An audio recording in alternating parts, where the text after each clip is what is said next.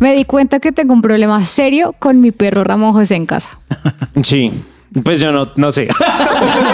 Yo también me di cuenta Sí. que tienes un problema. sí. un problema, sí. Es que yo sí yo iba a decir, no, pues te lo apruebo porque yo perros no tengo. O sea, tienes un problema. Pero tienes un perro que fue tu perro, pero lo, lo bautizaste de primo, de prima. De, de prima, o sea, la sí. dejaste en otro hogar. Sí, eh, Francisca, pero le- de cariño le decimos Paca. Ah, linda. Y le ponen Francisca atrás del lecho. Sí, Francisca. Bueno, lo más interesante. Ramón José, Ramón o sea. José y Francisca. Deberíamos Ustedes presentarlos. crecieron con novela mexicana, ¿cierto? Sí, sí. Oigan, este programa estuvo espectacular. Nos Buenísimo. enseña no solamente sobre los perros, sobre los problemas de los perros, sino lo que tenemos que arreglar de paso los humanos. Increíble. Y con Sí. unos super invitados. Yo creo que uno no, uno no se espera eso. Uno siempre piensa en, en la forma en que, no sé, cómo debería ser educado el perro y no en realidad cómo debería ser educado. Pero son cosas que vamos a, a- a estar escuchando, que van a escuchar ustedes, porque nosotros ya lo escuchamos y lo disfrutamos eh, en este maravilloso programa. Yo la verdad debí haber es- escuchado este programa mucho antes de haber tenido a mi amigo Toby, mi labrador dorado. Ay. Hubiera aprendido mucho. Bueno, pero ya tienes un hijo al que le puedes enseñar qué hacer. Lo voy a poner a escuchar este programa todos los días. Bueno, y a todos ustedes quédense ya. Esto es The Unbroken Project con oficios modernos. Aquí comienza The Unbroken Project.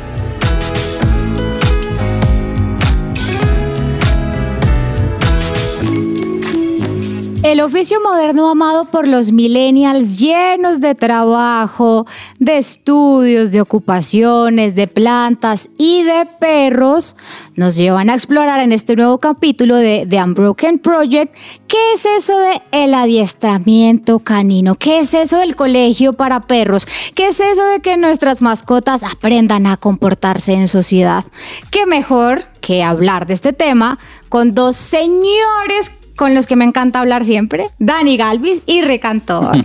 Hola. No, me sentí es señor. mucho elogio. Los señores. me sentí señor, señor. Los señores que además deben saber qué es esa vaina de tener muchas ocupaciones y tener una mascota a la vez o no. Sí, Richie, ¿cierto? Sí, sí, sí, sí. ¿Han, han tenido mascotas, Richie? Sí he tenido, quisiera tener una ahorita, pero tal vez ahorita vamos a hablar al respecto. Sin embargo, me encanta. Tuve una vez algo, un labrador, de hecho. Todo algo parecido a un.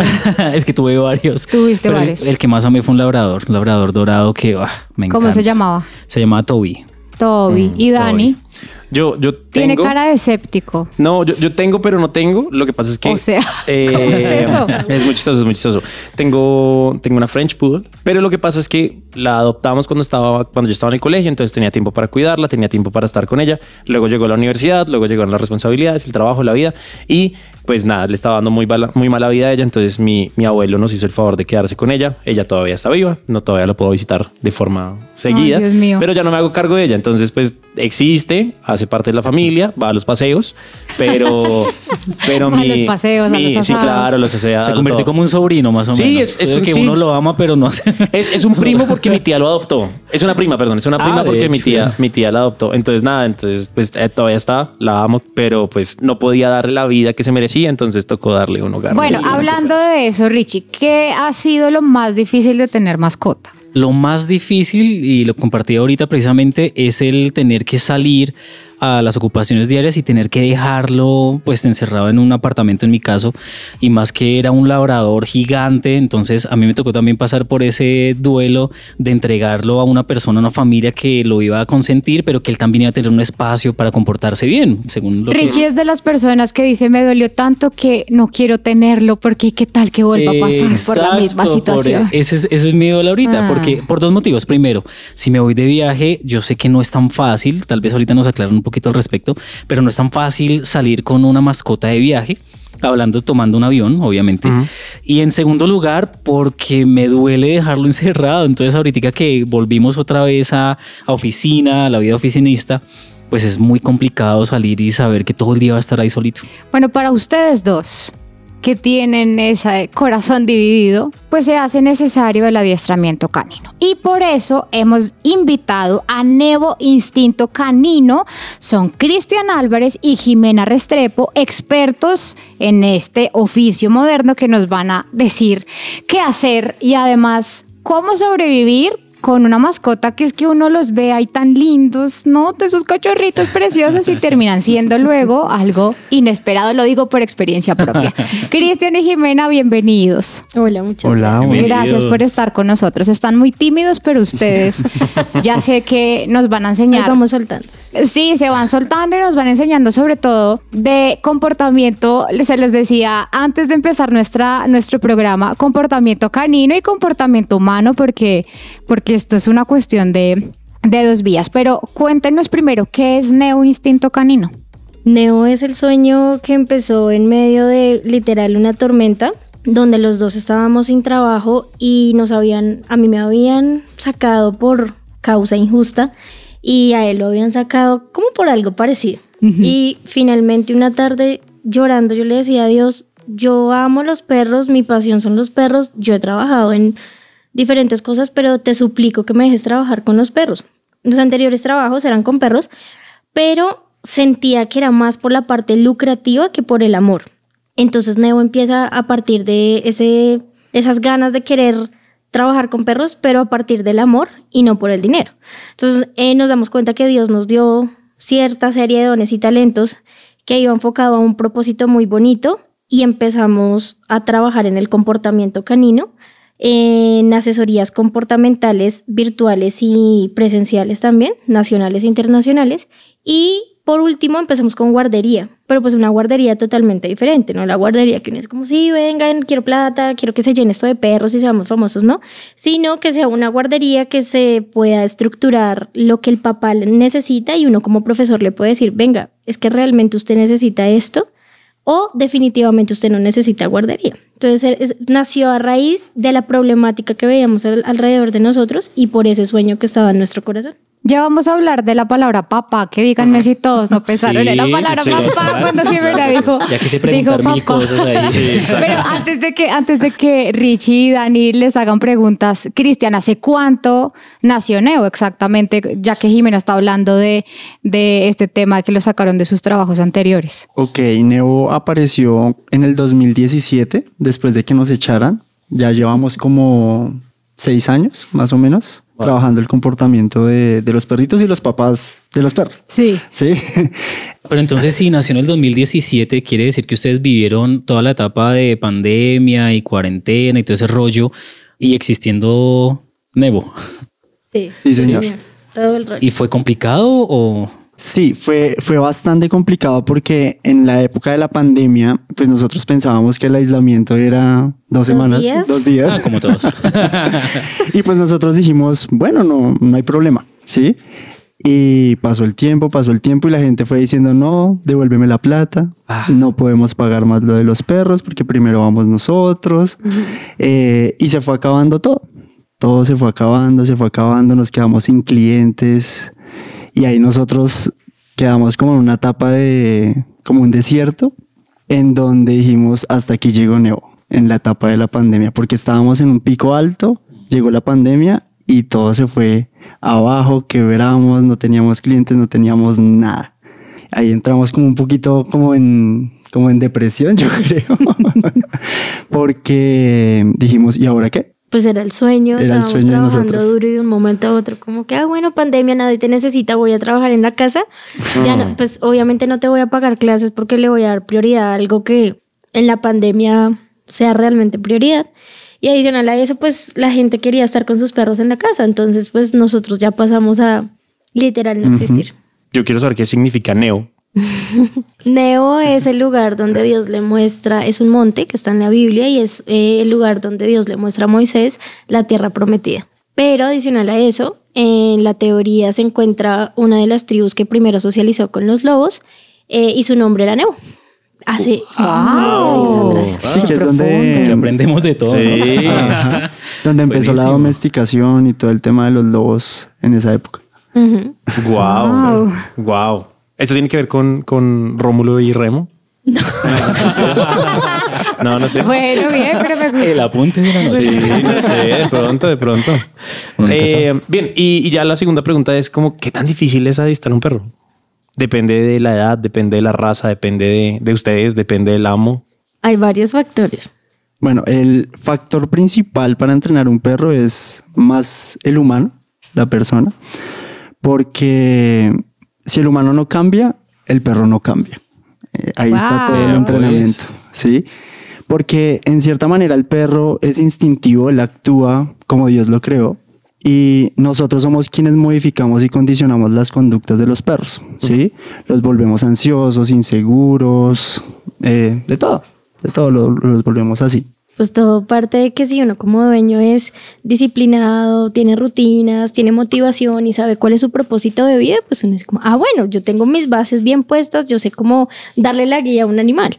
Pero si uno como dueño no tiene esas, esas pautas bien establecidas, el perro también va a ir por ese lado. Pero ahí viene entonces algo, algo que de pronto choca en la cabeza de algunos que buscan tener una mascota justamente para que les solucione algunas inestabilidades emocionales. Y se los digo porque igual este asunto de para poder viajar tienes que tener un perro de, compañía, de apoyo emocional.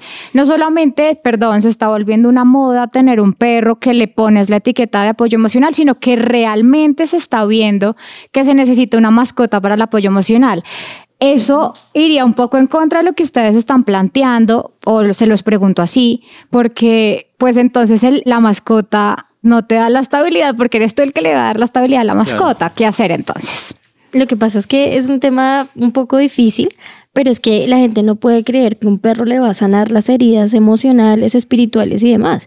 Muy seguramente Dios lo creó como una herramienta, pero eso no quiere decir que el perro llega a tu vida, te la cambia y te la mejora siendo el perro el que lo hace. No, nosotros damos herramientas. Ahora, el problema es que este término de mm, apoyo emocional, soporte emocional, es como me voy a llevar el perro a la peluquería, al avión, al aeropuerto, al viaje, donde sea, y es un perro que no ha tenido un, es- un- un- La estructura. una estructura comportamental adecuada para estar en esos lugares. Entonces la gente dice como, no, pues tengo ansiedad, voy a tener un perro. Y compran un perro ansioso. o sea, súper bien. O- A- Ahora, eso, eso me genera una pregunta Claro. y es, y es qué tanto daño le están haciendo a las mascotas, o bueno, a los perros especialmente, cuando no los están preparados para este tipo de condiciones. Es que hay dos vías. La primera es buscas a profesionales y te capacitas y en el proceso tú como dueño ansioso, depresivo, con miles de problemas, aprendes del perro y aprovechas eso para salir adelante.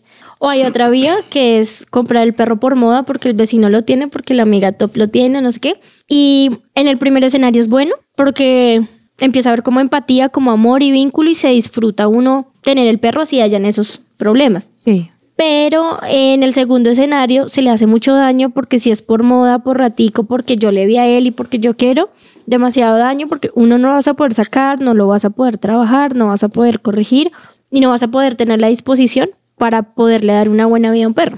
Cosas básicas como salir a caminar, correr, estructurarlo, tenerle paciencia, tener el tiempo, son cosas Pero, pero ahora, sí hay de todas formas posibilidad de que un perro bien adiestrado, digamos, para un apoyo emocional, pues realmente pueda ayudar al ser humano a salir adelante ante estas situaciones, pues como qué pena, ah, planteé primero un escenario muy catastrófico de frente a esto, pero realmente sí hay personas que lo necesitan, pero si lo necesitan, lo necesitan de forma adecuada. Eh, ¿Cómo los ayudan estos perros cuando realmente están capacitados para eso? Esos perros se hace una selección desde bebés, se les hace una serie de evaluaciones y si después del año y medio están aptos, bien, a ti te lo van a dar con papeles, con certificado y demás. Y estos perros sacan adelante casos que uno dice, wow, tanto casos clínicos como casos comportamentales. O sea, tener un perro bien estructurado bajo el manejo clínico y con profesionales en conducta,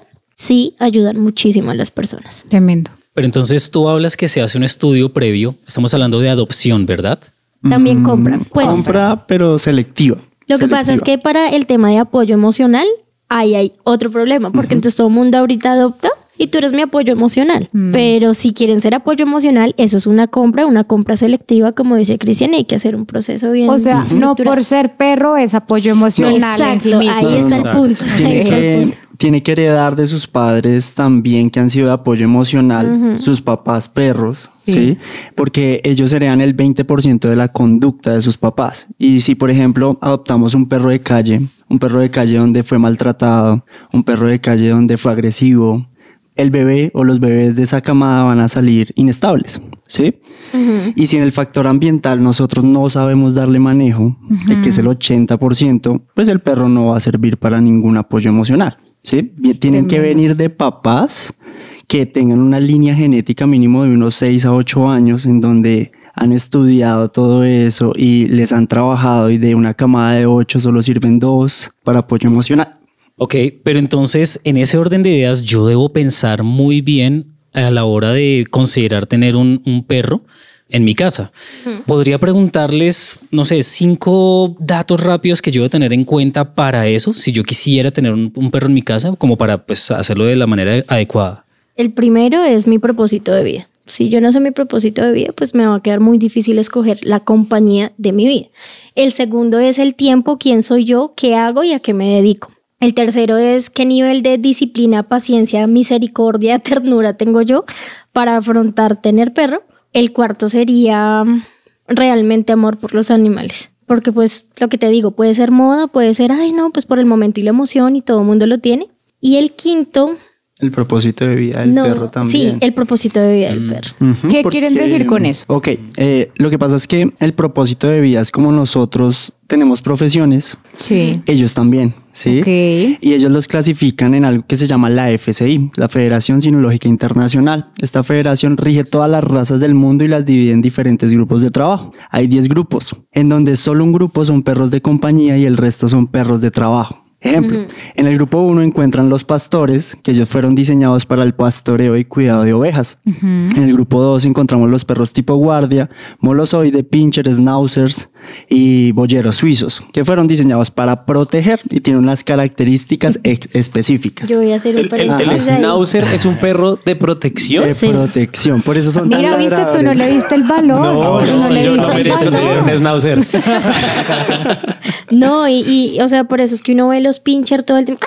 Claro. Porque eran Son un tamaño así y la modificación genética lo pasó a esto. Ah, súper chiquito. Y Pero entonces, por ah, dentro son... Exacto, Sí, claro, potencia. Exactamente, Wow. su propósito es proteger lo que le pongan enfrente y nosotros como humanos a veces como consentimos tanto, nosotros nos volvemos ese recurso importante para los perros. Entonces por eso van a morder, van a matar y de todo Pues por uno. como la protección tóxica, ¿no? Ajá. Sin Dios estructura. mío. Ajá. Definición. Exactamente. Por ejemplo, también en el grupo 3 se encuentran los terriers, que son perros de tierra, como es el Yorkie, el Scottish Terrier, Welsh Terrier, todo lo que termina en Terrier, Pitbull Terrier, Bull Terrier, son perros de tierra que fueron diseñados para la caza y control de plagas como ratas y zorros. O sea, esos son los que se comen los zapatos, Eh, el sofá. Todos se esos comen los no, zapatos. Ah, bueno. No Ah, hay bueno, clasificación en este caso. Sí, Pero sí, no- ellos necesitan más actividad. Exactamente, lo que quiere decir perro de trabajo, perro de alta intensidad de ejercicio. ¿sí? Eh, perro de compañía sí necesita ejercicio, pero no tanto como un perro de trabajo. ¿sí? Y esto es lo que nosotros como humanos fallamos muchísimo en decir, no, es que me gusta un siberiano, pero ¿sabes el propósito de vida de un siberiano? De un border collie, de un pincher, de un labrador. Sí, yo tengo un propósito, pero no, o sea, ejemplo, me gusta salir a pasear con el perro, pero no me gusta que olfatee el piso. Y tengo un beagle. Ah, sí, no. Sí, el beagle fue diseñado para un propósito que es olfatear. ¿sí? Entonces ahí lo que decía Jime era que el propósito del perro se tiene que ali- alinear con el propósito del humano. ¿Sí? Claro. Para así tener una O excelente sea, no puedes, relación. no puedes ser tú un deportista que quiere salir a correr con tu perro cuando tienes un perro de compañía Un que, que te da Claro. para, para una actividad de dos minutos. Exactamente, Qué exactamente. nota. Todo eso toca verlo. Bueno, y, y esto termina afectando al final en, en, en abandonos de perros, supongo. Yo en que no lo soportaste. Eso además de, como decías tú, tu nivel de misericordia y de amor por, por los animales que a veces no es tan alto como uno piensa y terminan abandonando a los perros también, ¿no? Ujú. Total, De acuerdo. porque llegas a la casa, estás cansada, la, la casa está dañada, todo está vuelto nada y el perro está, ayuda, necesito hacer ejercicio. Pero este perro no funciona en esta casa. No, pues querido, querida, o sea, elegiste mal. Y si no le vas a dar tiempo, Claro, y es que cuando, cuando mencionaste la palabra papá o padre, o sí, padre Sí, o papá, no me acuerdo qué es padre, precisamente, papito, como le quieras llamar, precisamente hay una referencia y es que ellos demandan tanto Total. presupuesto como tiempo, como de todo. Hacen parte de eso. Total.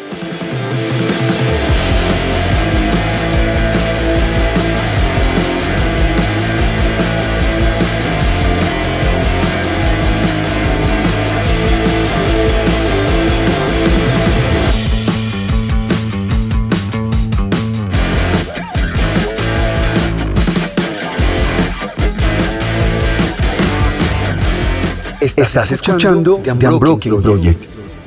Hemos hablado de las cosas que hay que tener en cuenta para adoptar o para comprar o para tener en la familia a una mascota, a un perro en particular. Y nos estaban contando Cristian y Jimena de Neo Instinto Canino, pues que los perros también tienen un propósito de vida. Me gusta la forma en la que ellos lo exponen. Ellos tienen en su ADN pues casi que la razón de ser de sus vidas. Y esto me lleva a preguntarles cuál es la razón por la que ustedes más los buscan, o sea, cuál es el comportamiento que más les llega a su neo instinto canino, que es que se me comió el zapato y no sé qué hacer para recuperar y vuelve y compra y vuelve y se lo comen. ¿Qué es lo que más les dicen? Si lo digo en términos así como chéveres, no lo entenderían. Básicamente nos dicen, mi perro jala la correa, cuando yo salgo llora, rompe todo, se lesiona, yo ya no tengo tiempo con mi esposo de calidad porque bueno, yo dejo a los niños en un lugar, pero entonces cuando yo llego a la casa el perro nos destrozó todo. También nos han llamado cuando las familias están a punto de terminarse porque si ese perro no se arregla, entonces Terminamos todo. A ese Ajá. punto. los Wow, papás se van a tremendo. separar. También nos han llegado casos, o sea, lo más común es que no socializan bien, jalan la correa. Son reactivos. Sí. O sea, el inseguros en todo sentido, con gente, con perros. Y la ansiedad por separación, que es cuando un perro no sabe quedarse solo. Oh. Pero eso sucede en cualquier perro de cualquier edad o es una edad en particular. Sí, señor. Cualquier perro, cualquier edad, de, De cualquier hecho, raza. de hecho, en la pandemia, los perros que se sabían quedar solos, Ya no se saben qué ya no se hacer. saben quedar solos. Y nos llegaron casos de perros de 5, 6, 7 años, 11 años, Que se quedaban solos. que se quedaban solos, pero al estar tanto tiempo con, con las personas, Perdieron se les olvidó. Claro. Pero entonces yo me devuelvo a lo que Cristian nos decía al principio. Si el humano no cambia, el perro no cambia. En ese caso en particular, por ejemplo, de no saber quedarse solo, eh, ¿qué es lo que hay que arreglar en el humano para que, le, para que le vaya bien al perro en ese sentido? Las rutinas internas. Sí, sí, sí. La rutina más que todo porque el humano por lo general es, hola, te consiento por todo. Ay, tan bonito, toma tu galleta. Ven, vamos allí, vamos a un lado, vamos al otro. Y le generamos una dependencia emocional. ¿Sí? Entonces el humano cree que como uno dice, bueno, chao, me voy un mes, no pasa nada. El perro no es así. El perro es como, ¿qué pasó? Si estábamos tan felices Ay, juntos. Si antes me amabas, ¿qué pasó ahora? De la nada te vas. ¿Y se, se- se echan la culpa? Ah, pero sí, sí. Bueno, yo tengo que confesar, yo tengo perro. Se llama Ramón José. Ramón José, dos Ramón nombres José. además. Sí, es nombre Sí, compuesto. El. José lo uso para regañarlo. Lo- El nombre compuesto. ¿Y él sabe? Como si fuera una mamá. Y él sabe. Levanta las orejas, es un bulldog francés. Y todavía nos la tiene montada. Eso pasa por no haber consultado a tiempo a Neo. Porque entonces cuando nos vamos, se queda en la puerta mirándonos. Y eso es fijo que uno llega y hay una orinada en la puerta. De venganza. De venganza. ese está bajito. A nosotros nos llegan casos donde hay Ay, está perros. muy bien. ¿Estás bien? Ese está Lo- lo- como lo fácil pasaste de superar. Hay, hay perros donde nos llaman y nos dicen, profes, que cuando yo llego ya no tiene una uña. Ay, o se ha arrancado el pedazo de la carne o genera una estereotipia que es una conducta que no tiene ninguna Compulsiva. función y es compulsivo entonces el perro se queda girando O se estrellan contra las paredes. hay perros que se han tirado desde el tercer piso Ay, no puede ser Y posible. hubo un caso que tuvimos en específico de un bull terrier que se cortó la colita de No. perseguirse, Se la perseguirse, quitó, se la- se la comió. y se la comió. Me encanta que todos. Hay, hay un silencio en la mesa. Hay un silencio en la mesa. Pero es que todos estamos con cara de sorpresa. Con unos cortes. No. Bueno, ¿en qué momento una persona debe entonces buscar ayuda? Porque entonces ustedes me dicen, bueno, vas re bien con el chichi, pero ¿y qué tal que me demore más tiempo y se termine Antes de que se comiendo una la uña? uña. ¿En cuál es el momento adecuado? Lo que pasa es que si vas a tener un perro desde bebé, antes de que lo tengas, tienes que tener una estructura chévere ya. A organizarme antes. Sí, pero si es una persona que dice, "Ay, yo amo los perros y quiero darle una segunda oportunidad de vida a un animal que la ha pasado súper mal, desde el momento uno. O sea, un día antes de que llegue, tener una asesoría donde podamos ver el perro y decirte, ¿sabes qué? Mira, ten cuidado con esto, esto y esto. Y la llegada del perro requiere que Hágase e irle esto. de una vez enseñándole a qué se va a enfrentar y que se quiten de la cabeza que tener perros como tener un perro ahí de peluche que no va a hacer chichi, no va a hacer popó, no va a botar pelo, sino que pues va a tener conductas animales. Y, y ustedes, ahora que lo mencionan eso, ¿cómo, cómo es este proceso de, de observar al, al perro para hacer esos, eh, no sé, diagnósticos? Se llama diagnóstico comportamental. Entonces la idea es irlo a observar en su ambiente natural y tenemos que ir a ver cómo trabaja en manada, o sea, cómo es el papá, perro uno, la mamá, perro una, el perro, la familia. Hay casas donde viven 15 personas y el centro de atención es el perro. y cada uno lo maneja de una manera diferente, ¿sí? Entonces, uno lo que hace en el diagnóstico es ir a evaluar a todas las personas y ver, ah, ok, tú estás fallando en esto, tú en esto, tú en esto, tú en esto, tú en esto. Y por esa razón, la conducta del perro se desencadena en esto, ¿sí?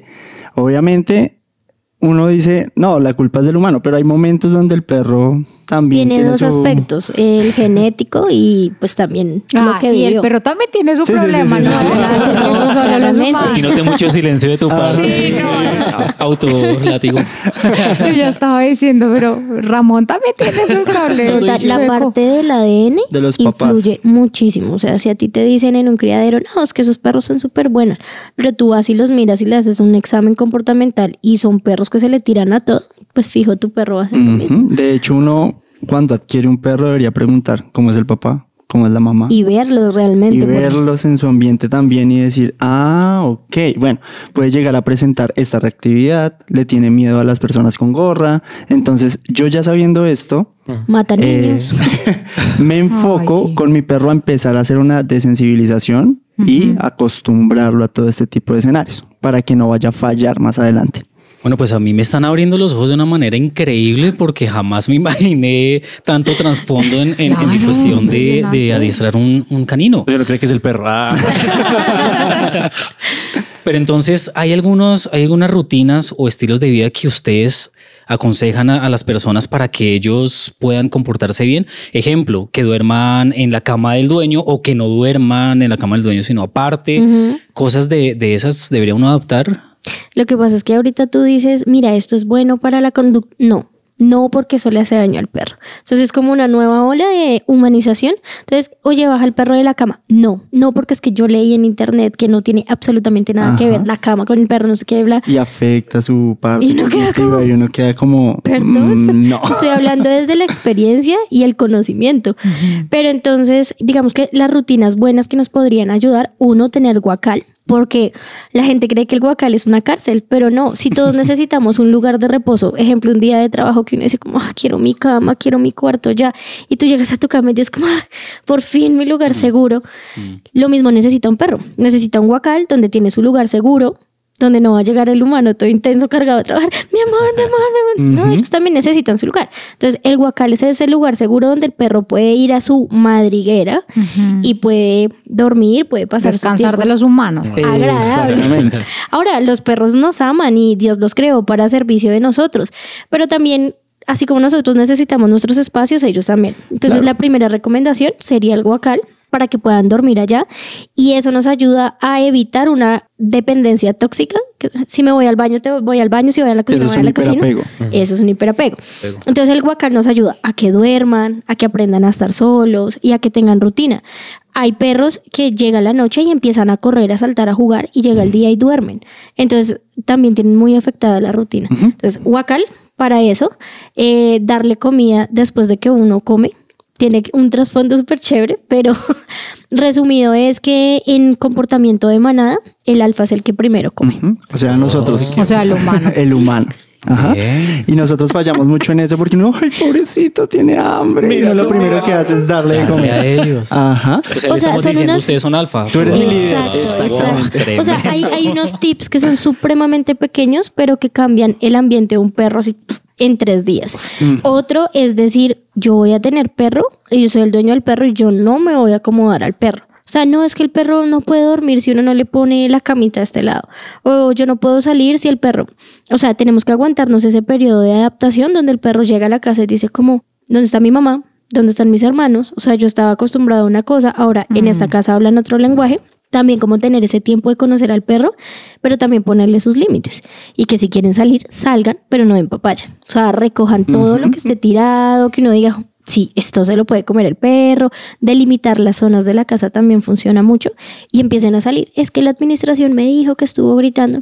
Te hacemos una carta donde esté en trabajo comportamental. Claro, y ser, y ser muy empático también con el perro porque Claro. ellos no están adaptados a estar solo 5 o 6 horas. Digamos, sí se les enseña así, pero ellos son seres gregarios, son seres, Seres de de manada. manada.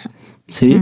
Entonces, si están solos, no están en su ambiente natural. Por eso cuando están con nosotros se sienten tan seguros. Pobrecito. Porque ellos no nos ven como mi papá, mi mamá, mi hermano, sino como una manada, ¿sí? En donde hay jerarquías. Se rompió Tú mi haces corazón. Soy una más de tu manada. Exactamente. Entonces nos ven como una jerarquía donde hay un alfa, un beta y un omega, ¿sí? Y si nosotros no sabemos enseñarle esa estructura de jerarquía, el perro se va a sentir desválido y dice, ¿y quién manda acá? ¿Sí? Necesito a alguien que me guíe. Si tú no me guías, entonces yo voy a mandarte a ti. ¿Sí? Y ahí es donde empiezan a generar malos hábitos, malas conductas, porque el perro dice quién entra, quién no, qué perro sí, qué perro no, eh, cuándo se come, cuándo no. Si ustedes salen o no salen. Exactamente, salen o no salen. Entonces lloro. Cuando lloro no se van, ¿sí? Claro. Cuando lloro me dan comida. Si me hago chichi, vuelven rápido. Vuelven rápido. Si yo tumbo esto, entonces me regañan. Y lo que ellos siempre están buscando es atención para tenernos un poquito doblegados. ¿Sí? Un poquito, un poquito muy, muy dominados. El día de hoy me gustaría que, el día es como hoy, en realidad me gustaría que este podcast fuera, tuviera video para poder ver Ay, las expresiones sí. faciales de No, estamos- Es que ni siquiera las de la mesa, las de Germán. Germán es el que me tiene Vamos a con una hacer un cara de diagnóstico con él. Sí, No, sí. Bueno, pero aquí el problema termina siendo es el montón de rollos que tiene uno a veces de verdad como, Sí.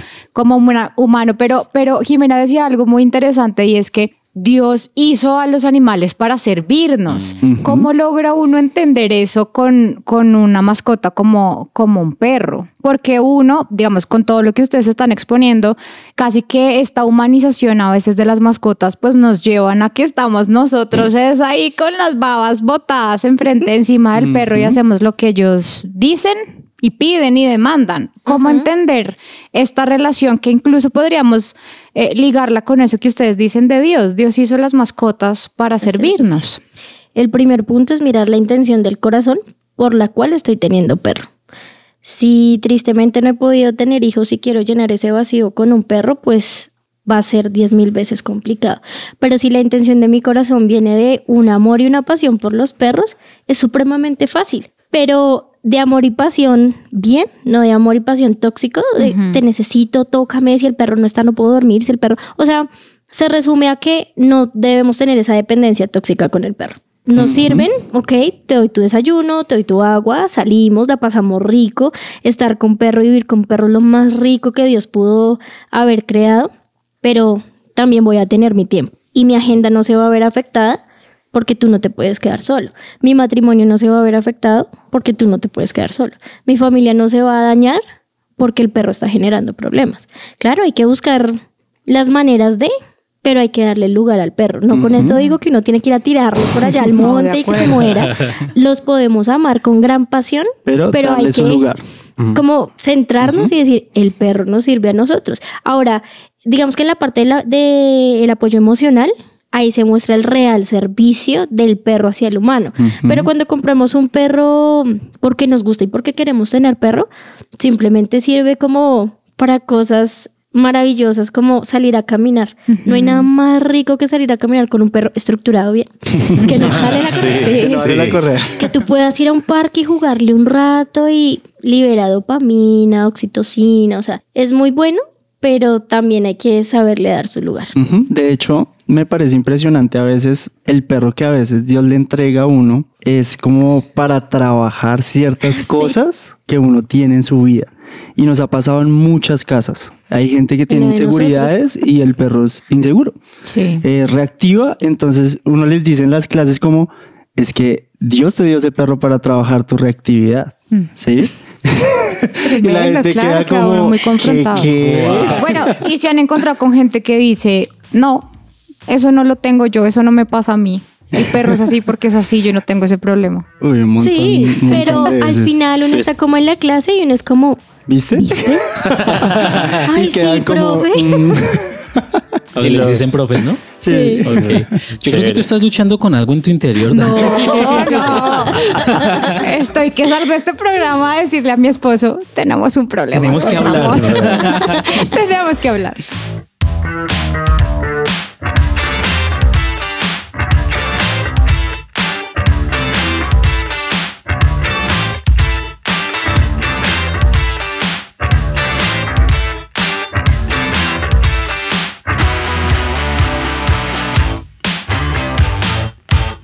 Sigues en The Unbroken Project.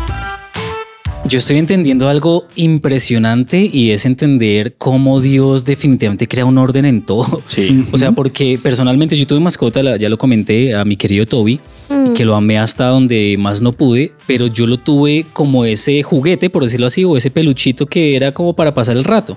Nunca entendí que había un orden y por lo tanto ya entiendo muchas cosas. ya entiendo muchas Sí. cosas, pero cuando uno tiene ese concepto que ustedes nos están dando de cómo todo tiene un orden y Dios crea todo tan perfecto con un orden, claro, se disfruta mucho más el hecho de poder tener una compañía como lo es un, un perro. Cuando tú sigues ese orden y te disfrutas del perro, o sea, sales a la calle, caminas rico, socializas con gente, evangelizas a través de los perros, o sea, es un gusto tener un perro, es una de las cosas más bonitas que hay. Y de hecho un perro te ayuda a socializar. Digamos, personas, adolescentes y demás, tener un perro es algo que lo obliga a tener una relación con otra persona. ¿Sí? Como, hola, ¿cómo estás? ¿Cómo estuvo tu perro? O sea, echar los perros, básicamente. Literal, también ayuda Eso yo lo vi en la película de La Dama y el Vagabundo, ¿no se dieron cuenta que la Sí. pareja se conoció por eso? Y Ricardo dijo, uff, que Disney lo tenía claro. Manchis, ¿por qué tiene perros? Mancho a conseguirse un perrito. ¿Ah, ya tiene? Ah, bueno. Bien. Vas bien. Vas bien. Obviamente, bueno, eh, ha sido, ha sido tremendo todo esto, pero pues el programa también se llama Oficios Modernos Claro. en algún sentido, ¿no? Teníamos que sacarle primero la... Sí, lo que, lo que, lo que todos, sí, aquí la gente, que o sea, nos seguro- digan nuestros problemas primero. Eh, Estoy seguro, estoy seguro que sí. Yo, yo cuando, cuando estaba eh, pues más, más chiquito, veía en Discovery Channel a César Millán, ¿no? Claro. Y, y pues nada, eso era, eso era como, uff, yo, yo En quiero mi ser época como... Animal como César Planet. Millán. En mi época, en tu época Discovery Yo Channel, creo que en mi también, era- yo creo que época Animal Animal Planet. Planet. Yo Otras nosotros no somos- generaciones. Nosotros no somos tan, tan, tan veganos. Mentira. Eh, pero sí, seguro que será Animal Planet. Tienes toda la razón. Yo estoy, yo, eh, perdón. ah. pero yo, yo quería hacerlo. Yo, o sea, yo, yo veía eso y decía, no, tremendo que uno Sí. tenga ese don. Pero, pues, o sea, qué tan fácil es vivir de, pues, de esta profesión moderna, ¿no? Es algo que es una profesión. Sí, es antes una no estábamos tan de- sí. acostumbrados. De hecho, los papás le dicen a uno, antes el perro se quedaba solo en la casa y no había que mandarla a ningún lado. Tenía Ajá. el problema solito y se le arreglaba solo. Sí. No, y, y qué peluquería, qué nada. ¿Y qué peluquín, ¿no? ¿Y qué comida Qué co- especial? el manera para que comérselo. El. Sí. La sopita ahí. Que él vaya así que coma con las gallinas. Sí, básicamente. No, literal. Sí, qué tan fácil es esto, esta profesión. Depende, es que todo depende de qué tipo de perro tienes, qué tipo de cliente tienes. No es fácil, pero ese propósito de vida que le arde aquí a uno en el pecho es lo que lo ayuda a uno a trabajar todos los días. Ahora, trabajar guardería y comportamiento es, en la guardería estás durmiendo y un perro dice, "Mm, ¿qué pasó? No es una guardería donde, ay, metamos esos 300 Y que perros allá en los guacales y que lo que lloren toda la noche, ¿no? Sino hay perros que les gusta dormir con nosotros al lado de la cama. Duerman, o sea, no va a haber lío porque yo también soy mamá perruna y cuando viajo soy toda... Los están tratando bien, Dios mío. Y quiero que los otros papás sientan lo mismo. Claro. Entonces, eh, eh, por ejemplo, el sueño se ve afectado, no falta el perro que es, lo miras y le da diarrea. Y es ese papá que es todo. Que él no le gusta el gluten, que yo no sé qué, que yo no sé no. cuánto. No, y es ese como- papá que si el viento le da por la derecha, le da diarrea. Si el viento le da por la izquierda, entonces le da vómito. Es como un jardín. Ah, como claro, de porque niños. ustedes no necesariamente ya han trabajado el comportamiento de algunos de esos perros que. Lo que pasa es que nosotros hacemos una preselección. Entonces, si están en clase, le damos Como cierta prioridad. prioridad. para guardería. Pero si es un perro nuevo, tenemos que estudiar primero a los papás y luego a los Y perros. se hace una evaluación, todo el tema. Y si se admite el perro para estar dentro de la manada, sí puede Entonces- estar en guardería. Si es difícil, el tema de la guardería es difícil porque tú tienes la casa súper limpia. Ay, qué lindo. Ay, sí, so chichi. Ay, Y entonces uno dice, no pise, no Claro. pise, no pise. Y tienes 20 perros corriendo por ahí. perros encima del chuchi. Eh, hay otro que, eh, ay, profe, mire que ahorita está bien, pero acabamos de timbrar y le dio diarrea. Y mi vuelo ya sale. Y es como, Ay, no. O sea, te lo dejaron enfermito. sí. Entonces, Claro. bueno, nada, ven, miremos a ver qué le damos, llamemos a un médico, etc, etc. Entonces, recoger popó, literal, diarrea es difícil, literal, limpiar chichi, eh, cuando hay que darle medicamentos. Finalmente, cuando se mueren, cuando uno los ve crecer y luego Ay, se van y no, uno qué llora. Eh, hubo un caso que eh, fue un perro súper espectacular en guardería y de un momento a otro fue súper lindo con nosotros y ese día yo le dije a él, oye, te siento raro porque juegas conmigo y al otro día falleció. Entonces, este trabajo es difícil, es de muchas emociones y en la parte comportamental, para mí lo más difícil es trabajar con los papás. Porque a veces Dios te está diciendo como, dile tal cosa y la, la mitad de la cabeza está diciendo como, no, no se lo digas, te van a decir loca. Y la otra mitad, Dios te- el Espíritu Santo y Dios te está diciendo como, dile esto, dile esto. Entonces, como primero...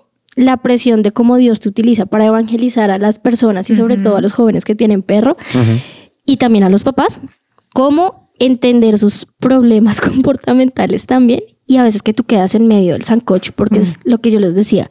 Si ese perro no se arregla, nos separamos, eh, esta niña fue abusada, le dieron un perro y ahora no se quiere separar del perro, entonces pues cómo le ayudamos a ella. O sea, finalmente te cargas con los problemas de las demás personas y llegas en la noche a la cama a pensar como, Señor, Como hago Sí, para ¿qué hago solucionar? para a través de, de su Esa mascota es la ayudar a la más persona? difícil. Como la responsabilidad de que la familia a veces Sí. depende como de la solución que uno les vaya a dar. Tremendo. Pero justo eso estaba pensando ahorita cuando Richie decía que Dios tiene un orden, porque aunque de pronto uno a veces se equivoque en la elección del perro, pues capaz Dios también usa esa equivocación para ayudarle a ver a uno el rollo. O sea, si no otras personas o a través de otras personas no pudo uno arreglar ciertas cosas de la vida de uno, pues está chévere que Dios incluso hasta use a las mascotas para eso.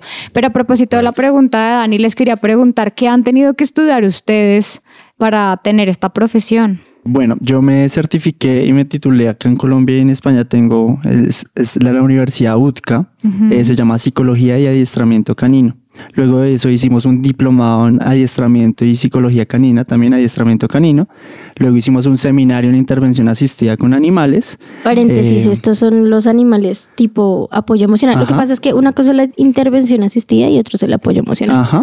La Ok. asistida es como cuando ustedes ven esa persona con el bastón cieguita que tiene un Sí. perro al lado que Ya. le va dando apoyo. Autistas. Eso y la emocional es como lo tengo que llevar para todo lado porque me ayuda a disminuir la ansiedad. Eh, Exactamente. Y hace poco, como el año pasado, se hizo un curso que se llama REFEL, es una nueva técnica de adiestramiento que se está utilizando acá en Colombia. O sea, esto no es una cosa de, ay, me gusta, soy súper bueno con las mascotas, voy a empezar O sea, a hacerlo. Hay que en tener... parte sí, Ajá. pero no. o sea, tienes que tener el don, el talento y tú miras un perro, literal, Dios como que ya te dice, el problema de este perro es tal cosa. O sea, es una cosa que uno dice, Wow. ¿qué? Pero claramente hay que estructurarse, estudiar, aprender y buscar nuevas cosas que te den apoyo para dar un mejor servicio. ¿Hay una edad límite para trabajar con los perros? Ustedes dicen como, vean, de esta edad en adelante ya prefiero no trabajar o, o si hay como, como, no, vean, si tiene tanta edad, no importa, no importa Es la que, edad. es que ya depende del contexto, ¿sí? Digamos, puede ser un perro de 10, 9 años y si el dueño del perro es disciplinado, le mete la ficha, hace todo el trabajo, se puede solucionar. Pero digamos, si en el diagnóstico vemos que el perro está chiflado y el humano no está dispuesto a cambiar todo ese tipo de conductas, no, no hay solución. Pero digamos, sí se puede, digamos lo máximo, 9 años, 10 años. un tope así grande, 13. Que uno diga como, "Ah". Uno dice, no, ya, ya déjalo así. Déjalo, ya, déjalo ser. Pero esto es, esto es edad de perros. Sí, Sí, sí, sí. Sí, porque el niño, no, no, es que- no, si el niño, si yo- si el niño a los 13 humanos. años, a los 13 años ya no, ya no se puede hacer nada por el perro. ese pelado así. Bueno, no, yo les quiero preguntar por la edad humana. Es decir, ¿hay alguien, digamos, que a los 40 años diga, ¿sabe qué? Me aburrí de ser oficinista. Me quiero dedicar al adiestramiento de perros. ¿Se puede? Sí, claro. ¿Sí? Sí. ¿Qué habilidades tiene que tener una persona que se quiera dedicar a este oficio? Disciplina, creo yo. Disciplina, paciencia, Demasiada demasiada, paciencia, paciencia. es lo más importante porque es que el perro va a fallar 70 mil veces y tú tienes, tienes que estar ahí 70 mil un veces Ah. y es algo que uno a veces le dice a los clientes y es como, así es Dios contigo también. Si tú fallas, Fallas, 100 te mil, perdona. Él te va a perdonar perdona. 100 mil un veces hasta que tú mejores, ¿sí? Entonces lo que yo más creo es como paciencia, dis- disciplina y respeto por los animales. Los perros que están con ustedes, o bueno, en general, los perros se gradúan, tienen como, listo, ya llegó, ustedes dicen como llega un punto donde ya es como lo que Eres el podemos perro hacer. perfecto. Sí, te adiestramos lo que necesitamos adiestrar o trabajamos lo que tenemos que trabajar, ya te puedes ir tranquilo y vivir tu Sí, vida perruna. sí se pueden graduar. Lo que pasa es que muy pocos se gradúan porque eh, el concepto de adiestramiento es yo te entreno y ya vas a ser perfecto. No, el perro va a seguir fallando. Lo que pasa es que la graduación es como que ya terminó el nivel 1, 2, 3. La graduación es de los papás. ¿Qué te ha dejado este programa? Dale. El niño de tres años se gradúa. Oigan, pero a propósito de niños, me tiene preocupada que Richie no ha preguntado por la relación de los perros con los niños. Richie, tú tienes Bueno, y la hijos. relación de los perros con los niños que... No, pero tú tienes No, hijos. no, no. es- sí, sí, yo tengo Sí, un niño de cinco años, de hecho, y una de las razones por las cuales consideré inicialmente el, el volver a tener un, un perro en nuestro hogar era pues para que le hiciera compañía. ¿Qué tan sabio o no es tener un perro? ¿Desde qué edad? Ustedes dirán, no sé, es mejor que el niño llegue a tener siete años para que sea responsable. O es mejor que tenga tres para que aprenda desde pequeño. ¿Cuál es el consejo ahí respecto a niños perros? Yo digo que es de la barriga. O sea, que lo que pasa es que tener perro es muy rico y cualquier etapa se puede tener un perro. Todo depende de cómo le enseñemos al niño a respetar al perro y también al perro cómo lo socializamos desde chiquito para que aprenda a respetar a un niño también. Pero lo mejor que le puede pasar a un niño en la vida, aparte de tener a Dios en su corazón, es tener perro, porque le enseña amor, paciencia, respeto, disciplina, rutina. Yo por lo menos tengo una niña de 10 años y ella en la calle es como, mami, ese perro necesita nuestra ayuda, yo ya tenemos cinco, por favor, aunque sea de comer". Otro más. Sí, entonces mi hija ya es como, ay, bueno, ya no puedo ayudar a este, este perro, pero me voy con la paloma, con el animalito. Entonces se va creando como un corazón mucho más sensible y los niños empiezan como en la parte cognitiva a funcionar mucho más porque cuando uno va a la clase el niño es como, profe, hice la tarea, mira, yo tengo el clicker, yo tengo esto, eh, me Y revisas, porfis. desarrollan nuevas habilidades también. Entonces darle un perro a un niño, excelente. Y bueno, ya me vendieron la idea. Entonces, ya que a me este vendieron la mi idea, salgo ya mismo. Ya que me vendieron la idea, ¿yo cómo hago para adoptar un perro o conseguir un perro? ¿Cómo es el proceso teniendo niño? preferible que hagamos como una evaluación de, bueno, cuántas veces tienes disponibilidad en tu tiempo, cómo es la rutina de la casa. Y nosotros siempre recomendamos a las personas que tienen niño que no se vayan con un cachorro. Y siempre recomendamos que adopten. Lo que pasa es que un cachorro demanda demasiado tiempo. Entonces estás entre el niño, el cachorro, no haga esto, no haga aquello, no sé qué. Y se va a formar un desorden. Nosotros siempre que recomendamos que cojan perros mayores de 4 a 5 años, que ya tú puedas ir a una fundación y preguntar, ¿se queda solo? Sí, se queda solo. ¿Socializa bien con perros? Sí. ¿Ama a los niños? Sí. Ah, bueno, entonces con estas tres preguntas vamos a ir a buscar en las fundaciones el perfil de perro que estamos buscando. Cosa de que un niño de 5 o 6 años pueda empezar a caminar al lado de una correa de un perro que ya vivió su proceso de cachorro que rompe, de que quiere jalar la correa, de que ya le pasó la parte hormonal. Y lo más importante de este proceso es que el perro esté castrado o la hembra esté esterilizada, como para que sus picos hormonales no estén así locos cuando lleguen, sino que ya sea un perro de 4 o 5 años que quiere comer, dormir, salir y disfrutar de la compañía de ustedes. Tengo dos preguntas finales. Una muy concreta y es, ¿es verdad que el perro es el mejor amigo del hombre? Sí. Los dos hicieron cara de, de ternura. Ven, esto sí. toca, esto Sí. toca grabarlo, sí. Toca grabarlo, Su sí, presencia radio en YouTube. Sí. Ah, Y por supuesto, como estamos hablando de oficios modernos, de forma muy concreta, eh, ¿qué es lo más valioso para ustedes de ser adiestradores de perros? Cambiarle la vida a un perro. Y por ahí derecho, ver cómo la, la vida del humano cambia. Cristian. Sí, también, exactamente. Ajá. Total. Bueno, ha sido un programa maravilloso, nos enseñó a todos cosas tremendas. No solamente nos parece súper interesante este oficio moderno, sino me quedo yo, Richie y Dani, con cuántas cosas también tiene uno por aprender Total. y cuántas cosas Dios también le quiere decir a uno que hay que cambiar a través de tu buena o tu mala decisión de haber eh, adquirido una mascota. Sí, y pues el, el hecho de que necesiten cuidados, necesiten amor, necesiten tantas cosas que a veces nosotros creemos que pues no, sí, no, que no, pues es que es un animal, o sea, él no entiende o él no, no necesita o bla, bla, así, pues de Sí. pronto no, también pues tener en consideración esas necesidades especiales que tienen y, y no ser tan egoístas a veces de, de solo mirarme a mí, yo, yo, yo, yo, yo, y, y que el perro me sirva a mí como para algo puntual. Total, a mí me queda claro que esto sí es un oficio, Sí. un oficio moderno, es una Impresionante. profesión totalmente estructurada. Salgo boquiabierto, de verdad, nunca me imaginé tanta información, tanta sabiduría. No, yo también mesa. salgo a arreglar un problemita en la casa. No, Dios, se llama tú Ramón lo que necesitas es un perro. Toma.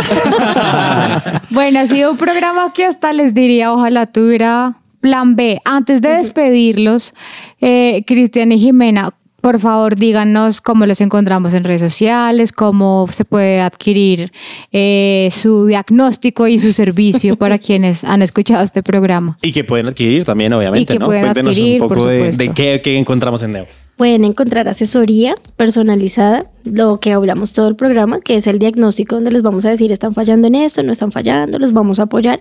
Pueden encontrar en nosotros apoyo, porque finalmente nosotros vamos a ir a ser muy sinceros y les vamos a, dar como esas herramientas donde no van a perder su dinero, sino que vamos a actuar de una vez. Asesorías virtuales, presenciales, a distancia, nacionales, internacionales y guardería. ¿Dónde podemos encontrarlos? ¿En redes sociales, en internet? Ok, en, en Instagram nos pueden encontrar como Nevo Instinto Canino. Nevo con B larga.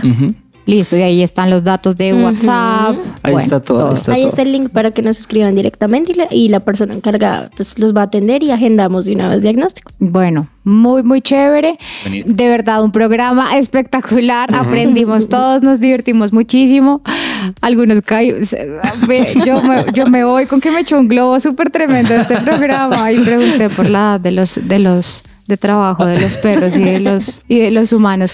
Gracias a todos ustedes por haber compartido este tiempo con nosotros. Gracias por haber escuchado a esta pareja con este oficio moderno, como les decimos, para millennials, pero también un poco nos deja la dependencia, ¿no? ¿Qué opinan ustedes, Richie y Dani? No, esto la no es solo para millennials, es para baby Para que sea, para que sea, sí. Para todos, de verdad, es mucha información y valiosa información. Muy valiosa información. La dependencia de Dios, ¿no? Creo que, Total. Así es. que nos quedamos con la dependencia de Dios para que aprendamos también cómo hacer que otros, como las mascotas, dependan correctamente de nosotros. Nos vemos en un próximo programa de The Unbroken Project.